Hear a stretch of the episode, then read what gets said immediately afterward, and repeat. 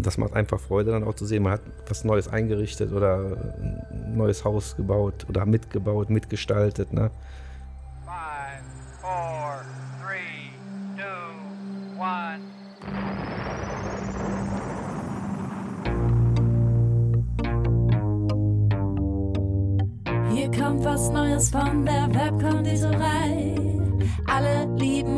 Podcasts und wir sind jetzt auch dabei. Wir backen das, wir schnacken das und wir wollen reden mit Menschen, die in unserer Stadt was bewegen. Sound und Volume ab, ihr Pods rein. Hier kommt der neue Podcast aus der schönsten Stadt am Rhein. Bonn, Inside, Bonn, Inside, Bonn, Inside. Ja, mein Name ist Josef Kolb, ich bin 25, 55 Jahre alt. 25 geht auch. Geht auch, ne? ähm, bin Tischlermeister, Betriebswirt des Handwerks, ähm, habe ein Unternehmen hier in Godesberger Süden im Pennefeld mit 35 Mitarbeitern und wir produzieren Fenster und Möbel, Türen, Küchen, wir haben ein Küchenstudio dabei. Also rundum, was der Tischler so anbietet, können wir auch produzieren und liefern. Du hast gesagt, du bist 25 Jahre alt. Nein, ähm, aber du machst es schon ein bisschen länger. Seit wann machst du das? Oder seit wann hast du den Laden? Du hast den von deinem Vater irgendwann übernommen? Genau, ich bin ja die vierte Generation. Seit 1884 wurde der Betrieb gegründet von meinem Urgroßvater. War damals eine Stellmacherei, wo hier halt eben viel Obstbau und äh, solche Sachen gemacht wurden. Da wurden halt Leitern produziert für den Obstbau, wurden Karren, also die Pferdekarren wurden gebaut als Stellmacher, ne, die ganzen Speicheln und so was. Das haben wir, ähm, hat mein Urgroßvater halt eben mit angefangen. Ne, und dann hat irgendwann sein Sohn das übernommen. Und ähm, in den 60er Jahren war halt mein Vater dran und hat halt eben dann die Stellmacherei umgeschwenkt, sag ich mal, mehr aufs Tischlerhandwerk, auf Fensterbau, Möbelbau und so ähm, Produkte, die er dann halt eben mit, mit eingeführt hat. Und dann hat er 80 haben wir umgesiedelt aus dem Ort raus und haben dann in Pennefeld die Tischlerei im Prinzip aufgebaut.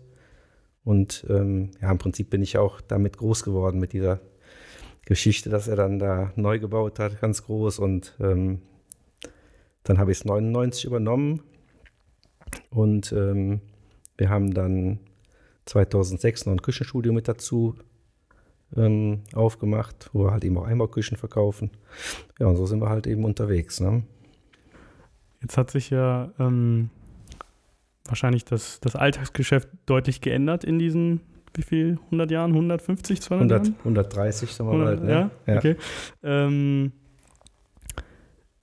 das Wesen des Tischlers ist der richtige Begriff, ne? Mhm. Hat sich ja doch sicherlich äh, sehr stark verändert. Ja, klar. Wie, also vielleicht kriegst du das nochmal so ein bisschen äh, dargestellt, ähm, vielleicht auch noch sogar in deiner Generation oder in deinem, in deinem Schaffungsbereich. Ja gut, ich sag mal, die, die Technik, die ja ähm, mittlerweile ähm, im Tischlerhandwerk unterwegs ist, ist dann schon enorm. Also dieses ähm, Meister Eda-Image, das ähm, ist immer, wenn die Auszubildenden kommen und sich vorstellen wollen, eine Ausbildung machen, ne, da muss man die erstmal abholen und mal durch eine, sag ich mal, voll digitalisierte Fertigung mal durchführen und dann staunen die schon manchmal ganz gut Bauklötze, dass das nicht mehr ist mit einem Handhobel. Kommt mal vor, klar, hat man auch, aber das ist vielleicht noch 5%, wenn überhaupt, ähm, wo da wirklich äh, alles von Hand gemacht werden muss. Ne? Also man muss schon arbeiten, aber jetzt nicht mehr so, die Maschinen nehmen einem viel ab, muss man einfach sagen. Ne? Da muss, man steckt im Prinzip im Fensterbereich eine, eine Kantel, ein Stück Holz rein, das kommt halt eben fertig profiliert, gefräst hinten raus, muss dann nach klar noch zusammengebaut werden, lackiert werden, aber es sind schon viele Sachen, die da wirklich von den Maschinen übernommen werden, ob das dann fünf Achs-CNC-Maschinen sind, ne? die dann vom Büro aus angesteuert werden automatisch. Das sind alles so Dinge, die ähm, technikaffin sind. Ne? Das heißt, man muss auch inzwischen mit Computern und Ja. ja, deutlich Genau. anderen Ja, ja, Arbeitsalltag als noch vor 130 Jahren. mit Sicherheit, ja. Und von den Projekten, ähm, ich, ich denke mal, klar, die Welt hat sich auch sehr stark verändert. Damals vielleicht mehr so Kutschen, ähm, also ich weiß es nicht, das ist Ja, jetzt ja. meine Vorstellung. Was, Genau. was, was, was sind so Stereotypen der, der Zeit? Ja, wie gesagt, dieser Bereich von meinem Urgroßvater und, und seinem Sohn, das war halt eben damals wirklich der Leiterbau, Wagenräder bauen und in den 60ern und 70ern kamen dann die Kunststofffenster zum Beispiel mit dazu, die mein Vater dann angefangen hat, die ersten Kunststofffenster zu bauen. Nachher die Holzfenster mit dabei. Ja, und so haben wir uns immer wieder weiterentwickelt, neue Produkte mit in unser Portfolio mit aufgenommen. Das heißt Kunststoff, also Plastik, ja? Ja, Echt? machen wir nicht so gerne. Ja. ist auch quasi eine Sünde. Ja, eigentlich Ja. schon. Ja, ja. Also wir versuchen auch immer die Kunden zu überreden, weil die Wertigkeit im Holz ist schon eine andere. Und gerade im Privatbereich ähm, empfehlen wir immer die Holzfenster. Klar, wer jetzt ein Renditeobjekt vor sich hat, der sagt, okay, das Loch muss zu, ne, dann nimmt man halt das günstigste, was man kriegt. Das ist halt das Kunststofffenster. Ne? Aber wer was Wertiges haben möchte, der hat schon Interesse an einem guten Holzfenster oder Holzalufenster. Ne? Und das ist ja nicht so, wie das früher war, dass man die Fenster alle paar Jahre streichen muss, sondern ich sag mal, zehn Jahre hat man in den meisten Fällen immer Ruhe. Auch es gibt Fenster, die sind 15 und 20 Jahre draußen, die brauchen noch keinen Pinselstrich. Also von daher denke ich, ähm, haben wir da eine gute Qualität, die wir auf den Markt bringen und man muss da vom Holzfenster keine Angst haben. Ja, also ich finde, äh, meine bescheidene Meinung, äh, Holzfenster sind natürlich auch viel schöner anzugucken. Ne? Das sieht Definitiv. einfach ganz anders. Also wir Ja. haben jetzt mal hier gerade im Büro, wir haben jetzt auch Plastikfenster. Ja, Ja, es ist halt, es sind halt Fenster. ist halt Ja. ein Loch zu, ne? Ja, ist jetzt nicht so, nicht so der Ja. Hammer. Genau. Okay, ähm, das heißt, viele von euren äh, Azubis oder Azubinen äh, Mhm. werden dann auch erstmal auf den Boden der Tatsachen geholt, wenn die ankommen, weil Genau. die sich was ganz anderes vorstellen Ja, als. ja. Ja, okay. Wie kann man die Ausbildung bei euch machen? Was braucht man dafür? Im Prinzip muss man, sag ich mal, zumindest ein räumliches Vorstellungsvermögen haben. Man muss einigermaßen rechnen können. Mhm. und vielleicht von Gestaltung ein bisschen was ähm, Ahnung haben. Ne? Ich sag mal, bei den Damen sind das manchmal so die Dekotanten, die dann ähm, im Prinzip designmäßig unterwegs sind und manchmal auch gute Ideen haben. Ne? Mhm. Und ähm, ja, klar, man, man muss jetzt nicht äh, der Schmächtigste sein, wenn es mal auf den Bau geht, da sind wir ja auch unterwegs. Ne? Aber vom Grundsatz her sind das so Standardsachen, die man einfach mitbringen muss. Ne? Kundenfreundlich sein, ne? sich artikulieren können. Ne? Ich meinte jetzt aber auch eher so auf ähm, schulische Qualifikationen hin. Ja gut, die Realschule ist immer wünschenswert, ne? Und wenn er dann einen Dreierschnitt hat, dann sind wir auch zufrieden, ne? ja? Okay. Ja, ja. Achso, ich dachte, weil inzwischen ist es ja auch so, dass viele Abitur oder dann ist ein Ausbildungsberuf, nehme ich an, ne? Klassischer. Genau. Das heißt hier so mit Robert Wetzler oder. Ja, Okay. genau. Also Ist machbar. ist machbar, definitiv, ja. Kriegen es ja von äh, Kunden ähm, oder im Generellen ist das ja so, glaube ich, der Tenor des, des Handwerks. Ist es ja sehr schwer, äh, Mitarbeiter zu finden, oder? Es, betrifft euch das auch? Ja, es ist nicht immer einfach, sagen wir mal so, ne? Also bei den Auszubildenden können wir eigentlich nicht klagen. Wir haben neun Auszubildende mittlerweile. Ne? Und ähm, sind auch eigentlich ganz gut unterwegs, muss man wirklich sagen. Haben wir viel Freude mit. Und ähm, klar, Fachkräfte, die müssen wir uns halt ranziehen. Wenn von den neun, die dann da sind, vielleicht mal zwei bleiben, ne? und dann sind wir ja schon zufrieden. Auch wenn einer schon bleibt, ist man zufrieden. Ne? Ja, klar. Ja. Viele nutzen das Tischlerhandwerk halt eben auch so als, als Sprungbrett, wo sie sagen, ähm, sie machen vielleicht eine Architektur danach ne, oder sowas oder ein Designstudium Studium hinten dran hängen. Ne? Hm. Deswegen ist es immer schön, wenn einer dann auch sich dafür entscheidet, dabei zu bleiben. Ne? Wie viele seid ihr im Betrieb? 35, Und davon neun Auszubildende? genau. Okay, das ist doch schon eine ordentliche, ordentliche Quote, ne? Also ja. ja einige dann. Genau. Jetzt wart ihr ja nicht immer so groß. Ähm, dein Urgroßvater. Urgroßvater hat damit begonnen und jetzt seid ihr ja, Mhm. ja deutlich mehr als damals. Wie, wie war so Ja. die Entwicklung? Ja, also in der alten Stellmacherei, da waren halt eben einfach nur ähm, Urgroßvater und sein Sohn, die das damals im Prinzip ja gegründet haben. Der Urgroßvater war wohl auf äh, Wanderschaft und ist dann halt eben bei uns in Landesdorf hängen geblieben. Ne? Und ähm, das war halt eben, sagen wir mal so 100 Quadratmeter, so muss man sich das vorstellen, wenn es überhaupt 100 waren. Wahrscheinlich waren es nur 70 oder 80 in diesen Räumlichkeiten, wo die damals gearbeitet haben mit äh, Kleinstmaschinen und Transmissionsriemen, die dann die Maschinen antrieben, wenn man so die alten Bilder noch ähm, sich ansieht. Und mein Vater hat dann im Prinzip ähm, im ersten Step alte Kuhställe, die auch noch da waren, weil wir auch ein bisschen Landwirtschaft hatten, Kuhställe umgebaut und äh, hinten so ein, so Gartenbereich äh, überdacht. Und so ist das halt eben Stück für Stück immer gewachsen. Ne? Und irgendwann Mitte der 70er hat er gesagt, das geht jetzt hier nicht so weiter, weil wir halt eben unwirtschaftlich arbeiten. und hat dann im Pennefeld unten die ähm, Tischlerei im Prinzip ausgelagert, ne? wo wir dann 80 eingezogen sind. Das waren halt irgendwo gute 2000 Quadratmeter und hat dann da im Prinzip dann auch angefangen mit mir zusammen das Ganze, die Produktion zu digitalisieren mit CNC-Maschinen und das haben wir immer weiter ausgebaut und auf Stand gebracht, so wie es halt dann heute jetzt ist. Ne? 1900, ähm, ne Quatsch, 2004 haben wir den ähm, eigentlich erkannt, dass die Kunden mal was sehen wollen. Ne? Klar, der Tischler, wir, macht, wir machen einen Einbauschrank, wir machen Fenster, wir machen Türen, wir machen alles für die Kunden. Und dann sagt der Kunde, ja, wie sieht das denn aus, wenn ich es fertig habe? Ne? Und über die Ausstellung haben wir dann die Möglichkeit bekommen, die wir dann 2004 gebaut haben, den Kunden auch mal Sachen zu zeigen. Ne? Dass man nicht nur eingebaut und weg, sondern auch mal sagt, hier, das ist das Teil, den kann man so oder so gestalten oder die Fenster kann man so oder so bauen. Und halt eben dann auch das Thema Einbauküchen. Ne? Wenn die Kunden bei uns waren für einen Neubau, dann sagen sie, ah, Küchen machen sie auch, an Türen machen sie auch. Ne? Dann brauche ich nicht wieder rumreisen und gucken, sondern wir haben alles da. Sage ich mal natürlich nicht so eine Auswahl wie jetzt ein Porter mit Küchenstudio, aber wir haben sechs, sieben Küchen, ne, wo man eigentlich alles dran zeigen kann, was ein großer ähm, Küchenmarkt auch bringt. Ne? Nur bei uns hat man die Ruhe. Wir haben eine Innenarchitektin, die berät ne, und äh, flitzen keine Kinder rum, sag Ja. ich mal. Und man kann alles ganz in Ruhe besprechen und äh, das ist einfach, dass die Kunden mögen bei uns. Ne? Es ist wahrscheinlich auch ein Stück weit individueller. Genau. Ja, ne? Ja, wir wurden hier eben schon, unsere Möbel wurden eben schon äh, streng inspiziert. Ja. Wie sich das gehört. ja. Wolltest du mal was anderes machen? Warst du mal auf einem anderen Weg oder bist du direkt eingestiegen? War das für dich immer klar? Eigentlich war es für mich klar, ja. Ja? Hm, Ich hatte immer Freude daran gehabt, als, als Kleinkind schon mir irgendwelche Holzwerkzeuge gebastelt oder Schwerter oder sowas mit der Laubsäge ausgesägt und äh, da war ich immer in der Werkstatt und habe gebastelt Okay. als kleines Kind schon. doch, Ja, ja. äh, besser geht's auch da nicht. ja. Jetzt ähm, hast du ja Kinder. Mhm. Wie sieht das aus? Übernimmt eines Tages oder möchte irgendjemand von deinen Kindern den, den Laden übernehmen? Ja, aber der Weg ist geebnet dafür. Mein Sohn, der ist ähm, ja, Tischlermeister schon, Mhm. macht jetzt noch ein Betriebswirtstudium dazu. Und ähm, eine meiner Töchter, die ist, ähm, die hat ähm, Einzelhandelskauffrau, hat sie gelernt und macht jetzt auch noch ein Betriebswirtschaftsstudium dazu. Und ähm, wenn die fertig sind, könnte das halt eben was werden, dass sie beide das zusammen übernehmen. Ne?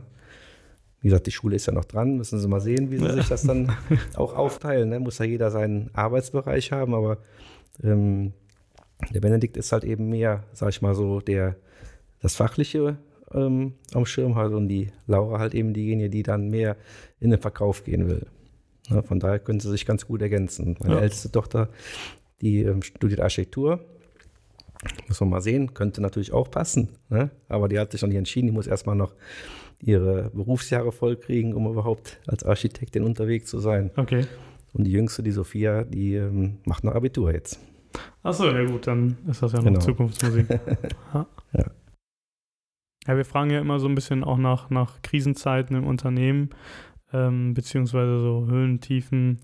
Ähm, du hast es vorhin schon mal so ein bisschen angedeutet. Vielleicht erzählst du mal ein bisschen mehr. Hm, Also vom Grundsatz her hatten wir eigentlich immer kontinuierlich zu tun, weil wir halt eben sehr breit aufgestellt sind, nicht spezialisiert auf irgendwas, ne? Sondern wir können, wenn es in, ich mal, beim Fensterbau nicht so laufen würde, können wir die Kollegen in den Innenausbau schieben. Ne? Oder umgekehrt, wenn der Innenausbau nicht so läuft, dann schieben wir sie in den Fensterbau. Deswegen haben wir eigentlich immer kontinuierlich ähm, zu tun und auch gut zu tun. Ähm, wir haben halt eben auch alles ausgebildete Tischler, die in ihrer Ausbildung auch diese ganzen Sachen lernen im Tischlerhandwerk. Deswegen haben wir es toi, toi, toi auf Holz klopfen, dass wir da eigentlich nie irgendwelche Krisenzeiten mitmachen mussten.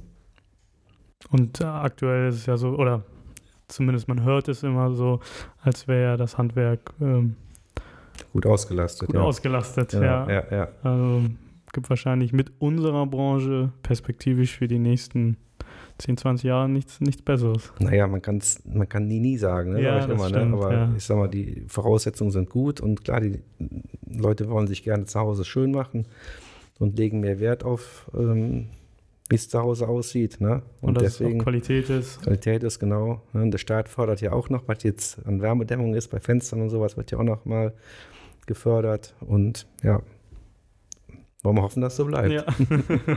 Ja. ähm, ihr seid ja Teil des Meisterteams Vielleicht erklärst du mal den äh, Zuhörern, was das Meisterteam ist. Ich habe es vorhin auch erst das erste Mal erfahren. Ähm, ja, schieß mal los. Ja, also wir sind ähm, eine Kooperation mit zwölf Unternehmen, die alle im Handwerk tätig sind und wir können im Prinzip, wir bilden alle Gewerke, die man braucht, um ein Haus zu bauen, zu renovieren, bilden diese zwölf Gewerke ab. Also von der Planung mal angefangen, die halt eben eine Architektin bei uns übernimmt, bis nachher Grundreinigung und Schlüsselgabe, Übergabe, Abra äh, Abgabe des Schlüssels, haben wir im Prinzip alles im Portfolio drin. Ne? Es gibt halt Bauleiter, die beim Erstbesuch mit dem Kunden das Projekt besprechen. Dann werden die Angebote eingeholt. Die Angebote werden durchgesprochen. Wenn beauftragt wird, gibt es äh, eine Bauleitung, die halt eben das Bauprojekt mit betreut. Und dann werden halt die einzelnen Gewerke abgerufen, so wie es an der Reihe sind. Und nachher ist das fertig. Wer ist in diesem Meisterteam alles so drin? Also ich weiß es jetzt, aber äh, vielleicht erzählst du mal von den ganzen Mitgliedern. Okay, dann muss ich beim. Ja, genau, jetzt ziehen wir mal auf. Ja, Also wir fangen im Prinzip ja beim. Ähm, Bei euch an? Nein, nein, wir fangen nicht bei uns an, wir fangen bei der Planung an. Ne? Bei der ja, Architektin. ja, schön. Das ist die, die Frau Schwedler mit dem äh, Horst Behrendt, die machen halt die Bauleitung und die Erstbesuche. Dann kommt ja vom Bauablauf im Prinzip der ähm, Rohbauer erstmal, wenn wir jetzt was umbauen. Ne? Das heißt, einen Maurer brauchen wir, das ist die Firma Windolf. Dann brauchen wir ähm, für Installation Elektro. Auch hier aus Godesberg. Jetzt, genau, Genau, jetzt rasselt es nämlich Fakten. Ja, okay, genau. also Auch aus Windorf aus Godesberg. Genau. Ja. Dann die Firma Jäger als Installateur, auch aus Godesberg. Die Firma Enzinger, Auch aus auch aus. Godesberg als äh, Elektro. Dann die Firma Belz als Putz, Stuckateur. Äh, Stuckateur, genau. Dann haben wir. Ähm, Auch aus, nee, ist sind, auch aus Bonn sind aus die, ne? Bonn, Genau, ja. ja. Dann haben wir Zimmermann, die Firma Linde aus Bonn. Dann haben wir einen Dachdecker, das ist die Firma Jacobi aus Königswinter. Mhm. Dann haben wir Gartenbau Höhnscheid, der Aus außen, Lies- aus Liesung, genau. Liesung. Dann haben wir die Firma Sädler noch, die für Fliesen im Bad und sowas zuständig ist, Naturstein. Dann haben wir die Firma Imbach aus Bonn, die die ähm, Malarbeiten machen. Und dann wir. Jetzt hoffe ich, habe ich keinen vergessen. Ach doch, und dann die, die Reinigungsfirma, die nachher alles blitzblank sauber macht, ist die Firma Happy Clean. Ah, okay. Auch aus Godesberg, ja. Ja, perfekt. Habt ihr einen, ja, einen guten, guten Verbund Genau. gebildet. Ja, wir sind schon seit 2004 zusammen. Ja, und ähm, Versucht halt damit dem Kunden alles aus einer Hand. Genau. Ne, Es gibt halt weniger Zeiten für den Kunden, die er verbringen muss, sondern es wird alles koordiniert. Ne? Der Kunde hat immer einen Ansprechpartner und muss sich nicht Gedanken machen, kommt der Tischler morgen, kommt er nicht. Ne? Sondern da ist schon eine Verpflichtung dann, dass wir die Bauzeitenpläne, die wir untereinander abstimmen, ja auch mit allen Gewerken dann auch durchgezogen werden. Und auch, klar, es passiert immer mal was Unvorhergesehenes äh, auf der Baustelle, wo, Logisch. keine Ahnung, der Putz von der Wand fällt, wo man denkt, der ist fest. Aber vom Grundsatz her funktioniert das hervorragend. Ja. Ist das nicht ein enormer Planungsaufwand auch für euch? Ähm, ich weiß jetzt nicht, wie ihr das intern regelt, aber jetzt sagen wir mal, es ist ein Großprojekt und äh, oder anders gefragt, kommen mal alle, wie viele Parteien? 14? Zwölf. Zwölf, alle zwölf Parteien mal wirklich zusammen? Ja, dass wirklich alle zwölf am Bau stattfinden, ist nicht die Regel. Ne? Klar, Mhm. manchmal sagt man, auch, okay, den Garten mache ich mir selber noch fertig ne? Mhm. oder sowas. Oder ich habe vielleicht im bekannten Preis einen Maler, der macht mir abends die, die Wände fertig. Ne? Aber Mhm. Wenn dem so ist, das ist nicht, nicht immer der Fall. Ne? Also eher, sag ich mal, sind wir so mit acht oder sowas oder, oder sechs bis acht, sag ich mal, unterwegs. Ne? Was aber ja schon eine ordentliche Frequenz Ja, ja, ist. genau. Ja. Weil das wäre jetzt nämlich die nachgelagerte Frage gewesen. Das ist ja auch wahrscheinlich ein enormer äh, Verwaltungsaufwand dann für eure. ähm, Ja, aber es läuft reibungsloser durch. Ne, Weil wir uns ja schon so lange kennen. Die Mitarbeiter kennen sich untereinander, die rufen dann an, hier guck mal da oder mal hier. Ne? die wissen, wie die anderen arbeiten. Genau. Ne? Und die Schnittpunkte werden einfach auch bedacht. Ne? Wenn jetzt Dach an Fassade anschließt, wie sind die, ne? wie sind diese Punkte, diese kritischen Punkte, wie werden die sauber abgearbeitet? Ne? Mhm. Da kennt man sich halt aufgrund der langjährigen Zusammenarbeit gut und weiß, was jeder, was jeder für einen Job hat. Ne? Und man kann sich auf den anderen verlassen, auf Genau. die Qualität des anderen. Genau. Ja, klar. Ja, ja, Macht schon Sinn. definitiv, Mhm. ja. Wenn du ähm, zurückblickst, gut, du hast ja jetzt einen ziemlich äh, geebneten Weg gehabt. Ähm, hast ja vorhin mal erzählt, äh, du warst schon immer als Kind mit Holz fleißig am Basteln und äh, würdest du das nochmal so machen oder würdest du sagen, nee, äh, im nächsten Leben will ich Arzt werden? Nee, ich würde es wieder machen. also, das Schönste ist ja, was man so erleben kann, wenn der Kunde zufrieden ist. Ne? Mhm. Das macht einfach Freude, dann auch zu sehen, man hat was Neues eingerichtet oder ein neues Haus gebaut oder mitgebaut, mitgestaltet. Ne? Und äh, wenn sowas fertig ist und der Kunde ist zufrieden, was will man da mehr? Ne? Klar. Ja. Ist ja auch so ein bisschen äh, ja, Verwirklichung. So ein bisschen, ne? Man Genau. hat ja auch immer was Fertiges. Genau. Ist ja jetzt nicht Fließbandarbeit, wo du ne, den höheren Sinn jetzt nicht hast, aber jetzt ihr, wenn ihr dann eine fertige, was auch immer ihr alles, also eine schöne Küche habt, das ist ja Schöne auch Fassade, schöne Küche, schönes Ja. Schlafzimmer oder sowas. Ne? ist ja dann auch so, Ja, ja, hat man einen symbolischen Wert dann auch. ganz genau. Hast du einen Tipp, ähm, den du jungen Leuten geben würdest oder Leuten, die sich selbstständig machen wollen? Oder mit dem Gedanken spielen? Na gut, im Tischlerhandwerk ist es nicht ganz so einfach, ne, sich selbstständig zu machen, weil wenn man sieht, was da dran hängt, also an Investitionen ja auch im Laufe der Jahre, das ist schon enorm, ne? Mit, Mhm. mit Maschinen und so was. Wenn man natürlich die Möglichkeit hat, einen Betrieb zu übernehmen, dann ist das schon einfacher, ne? Aber wirklich von vornherein, das sind wir Investitionen, die über eine Million liegen, um überhaupt den Maschinenpark vernünftig auf den Weg zu bringen, ne? Ja, krass. Ja. Das Also wir hat sich haben- wahrscheinlich wir auch haben- geändert, oder? Ja, ja, ich sage, wir haben bestimmt für zwei Millionen Maschinen da uns stehen. Das ist ordentlich. Ja. Und dann schimpft man über Stundenverrechnungssätze manchmal von Kunden. Ja. Wie kommen sowas zusammen? Ne? Und der Maler, der nimmt die Leiter und eine Pinsel und dann legt er los, sag ich immer. ja, das ist halt das Unfaire dann bisweilen, ne? Ja. Aber das hat sich ja dann auch geändert, ne? Solche, so ein Maschinenfuhrpark, äh, wann Ja. war der Wandel so, dass, dass das so krass industrialisiert wurde? Na, ich sag mal zwischen 95 und 2005 so was, ne? Ja, also für die Fensterproduktion haben wir 2013 nochmal eine, eine große CNC-Maschine bekommen, die auch wirklich, das ist halt Präzision on top, ne? Das sind Zehntel Millimeter und eine gleichbleibende Qualität, ne? Das ist ja auch wichtig. Das kann, ja, Ja. der Einzelne gar nicht schaffen. Nee. Okay, das heißt, du rätst vom Selbstständigmachen im, im, im Nein, äh, ich rede nicht ab davon. Ich sage nur, man muss halt eben die, die Chancen, das von null aufzubauen, ne? sind in dem Metier sehr schwer, weil die Einstandskosten so hoch sind. Genau. Ja. Ja, da muss man schon wirklich so eine super Idee haben, wo ich sage, ich spezialisiere mich auf ganz was Besonderes, aber wenn man breit aufgestellt sein will, dann muss man einfach viel, viele Maschinen haben und viele CNC-Maschinen haben, um in allen Bereichen auch gut unterwegs zu sein. Ne? Und viel Eigenkapital für, Ja, den, für den genau. Staat. Ja. Da hat es dann so ein Maler, wenn er sich selbstständig machen möchte, einfacher. Ganz ja. genau. Ja, ähm, wie ist es denn bei euch ähm, im Thema Corona? Ähm, auch wenn es viele vielleicht nicht mehr hören können, aber es ist ja in allen, Mhm. gerade in wirtschaftlichen Bereichen, Ja.